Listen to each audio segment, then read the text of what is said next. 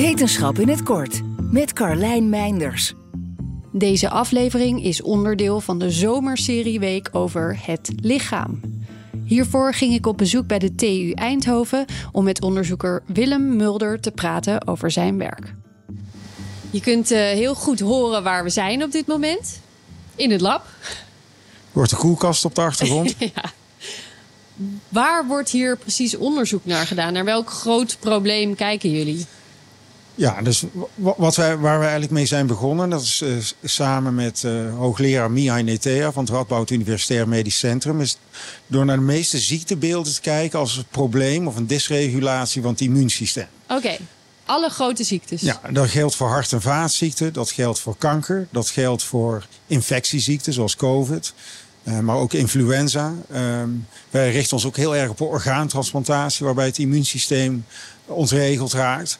Um, en als je de ziekte bekijkt als een probleem of een dysfunctioneren van het immuunsysteem, ja. Ja, dan kun je het immuunsysteem gaan reguleren om zijn taak fatsoenlijk uit te voeren. En, en dat is ons doel. Hoe doe je dat? Ja, nou, onze strategie is om het beenmerg te beïnvloeden. Okay. In beenmerg ontstaat ons immuunsysteem. Dat is eigenlijk, um, daar zitten de, de, wat ik al zeg, de grootouders en de ouders van onze immuuncellen. Dat ja. heten stam- en voorlopercellen. Ja. En die produceren al onze witte bloedcellen. Dat zijn de immuuncellen.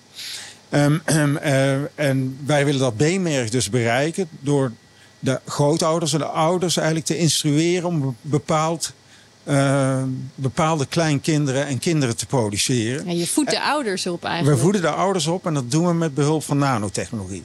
Oké, okay, want dat is nodig om daar überhaupt te komen waarschijnlijk. Ja, met uh, uh, wat wij hebben ontdekt, hè, en daar zijn we al ongeveer sinds 2006 mee bezig, is dat nanomaterialen die gaan hele mooie interacties aan met de immuuncellen en ook met beenmerg. Okay. Nou, uh, nanogeneeskunde, en die, uh, dat, is, dat is het onderzoeksveld waarbij nanotechnologie wordt ingezet voor medicijnen af te leveren. Dat werkt niet supergoed vanwege het immuunsysteem. Wij hebben gezegd, nou laten we dat dan omarmen. Die, die interacties met het immuunsysteem. En daar zijn we in 2006 mee begonnen. In plaats van het aanvechten eigenlijk. Ja, in plaats van het proberen te ontwijken van het ja. immuunsysteem, dan gaan we het juist omarmen. Ja.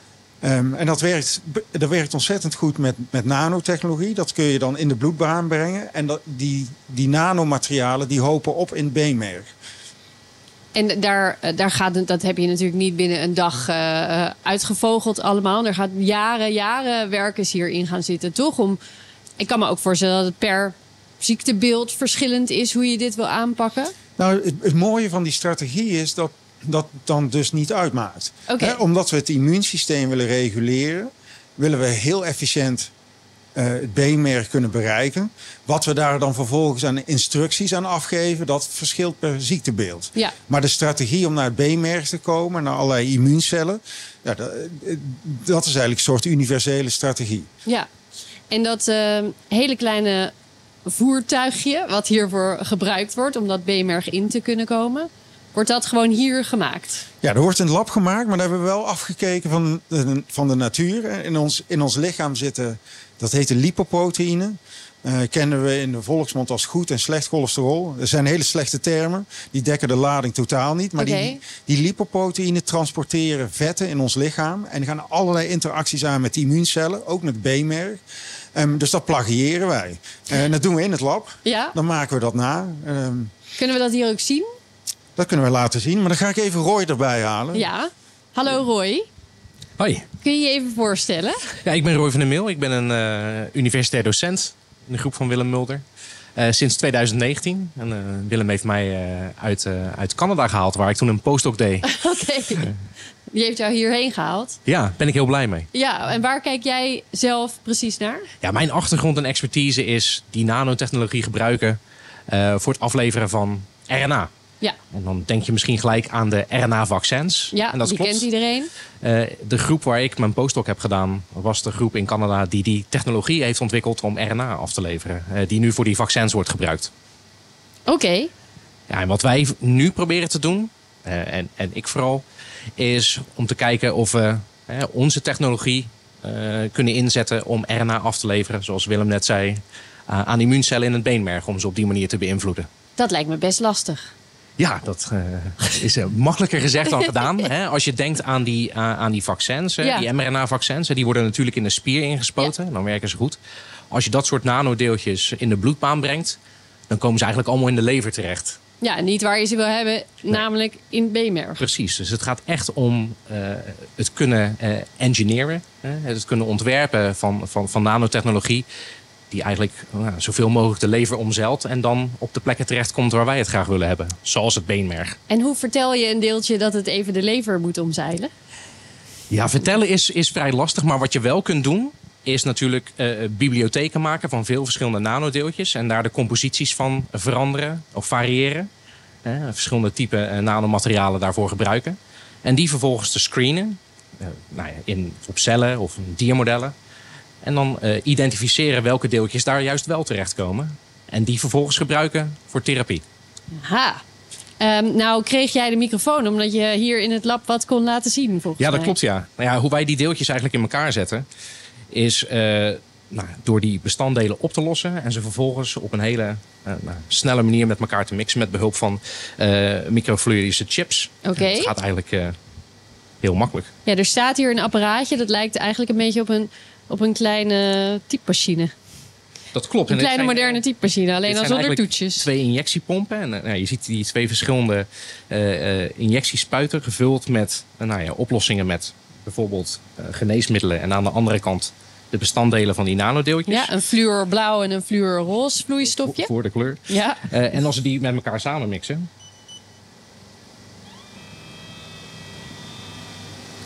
En je ziet daar als een buisje, gaat, ja. in het buisje wat hier staat, nou, zie je het eindresultaat. Lichtpaars. Lichtpaarse nanodeeltjes. uh, en natuurlijk, uh, laten we dit zo zien voor de kleur, zodat je ziet dat het gemengd wordt. Ja. Uh, normaal gesproken is dat natuurlijk kleurloos. En wat mixt hier nou precies? Dus aan de ene kant heb je de componenten van het nanodeeltje. De Ja. apolipoproteïne, bepaalde vetten. En aan de andere kant uh, het geneesmiddel wat je wil insluiten in die nanodeeltjes. En in mijn geval gaat het dan om RNA. En als je kijkt naar die uh, chip, die microfluidische chip, hè, dan zie je de, de, zeg maar de, de ingangen en één uitgang. En daartussen zie je allemaal van die kleine structuurtjes in die microfluidische kanaaltjes. En Ja. dat zorgt ervoor dat het, nou ja, al die componenten heel erg goed gemixt worden. En wat je krijgt. Dat is bijna niet te zien, joh. Dat, zijn gewoon, Nee, dat is gewoon een afdruk in een plaatje, in een glasplaatje lijkt het wel, waar het dan doorheen loopt. dat klopt. Oké. Eh, en, nou ja, en dat zorgt voor die nou ja, goede vermenging van al die componenten. En door de componenten die we gebruiken, ja, vormen eigenlijk uit zichzelf die deeltjes en sluiten ze die geneesmiddelen in. En dat eh, levert heel erg stabiele nanodeeltjes op, die heel erg lijken op de lichaams-eigen en lipoproteïne. dus ook daar gewoon geaccepteerd worden als onderdeel van. Ja, wij hebben wel, eh, nou ja, eh, Willem en ik hebben allebei wel gemerkt dat eh, het gebruik van natuurlijke materialen, lichaams-eigen materialen, zo dicht mogelijk bij de natuur blijven, dat dat het beste werkt. Ja. Ehm, Nou, nou lukt er zo te horen al een heleboel.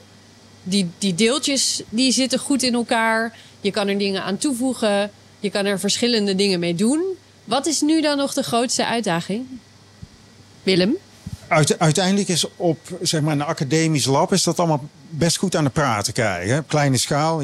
Dit is eh, een paar milliliter, wat is het, 10, 15 milliliter of zo. Ehm, maar om het in de echte wereld eh, In een patiënt? in, ja. eh, uiteindelijk in de patiënt te krijgen, dan moet alles gevalideerd zijn. Dan moet je altijd dezelfde deeltjes produceren. Dus reproduceerbaarheid, die vallen dan binnen wat dan heet target specs. Die moeten heel goed gedefinieerd zijn. Ehm, en dan krijg je een heel ingewikkeld proces waarbij het product ook ontzettend schoon moet zijn. Eh, Een, een van de uitdagingen is bijvoorbeeld als je met eiwitten werkt, wat wij doen. Die worden geproduceerd door cellen. Nou, die cellen produceren ook allerlei andere eh, moleculen. En die moleculen kunnen soms toxisch zijn of immuunresponses geven. Dus alles moet worden schoongemaakt en het moet dan schaalbaar zijn. Hè, wat een, een studie in eh, zeg maar 50 muizen is wel iets heel anders dan patiënten gaan behandelen. Zeker. En dus de grootste uitdaging is, is eigenlijk de vertaalslag van iets dat wij academisch aan de praat hebben gekregen naar straks de patiënt. En daar zit een heel traject tussen. Ehm, ja, daar is, daar, dat is een grote uitdaging en daar zijn we ook heel druk mee bezig. Ben je hoopvol? Ja, dat is wel een mooi, moeilijk woord. Denk je Ehm, dat het gaat lukken? Nee, wij gaan het zeker in de patiënt krijgen. Dat, hè, dus. ehm, Oké, een hele grote uitdaging in, in medicijnontwikkeling. Vooral als het gaat om hele innovatieve medicijnen zoals wij ze ontwikkelen. De, dat, is, dat is niet een, een klein molecuul waar een pilletje van kan worden gemaakt. Dat zijn ehm, heel complexe technologieën. En wat daar heel belangrijk is, is CMC. Chemistry, Manufacturing and Control. Nou, en die CMC van die producten die wij maken, ja, die is heel complex. En, en dan moet je leren navigeren. En daar heb je supergoeie mensen voor nodig. Die hebben we gelukkig gevonden. We hebben, eh, we hebben een aantal bedrijven opgericht. En met een van die bedrijven zitten we nou het traject dat we die CMC onder controle hebben. Hè, die heel complex is. En dat wij hopelijk in begin 2025 in de patiënt zitten.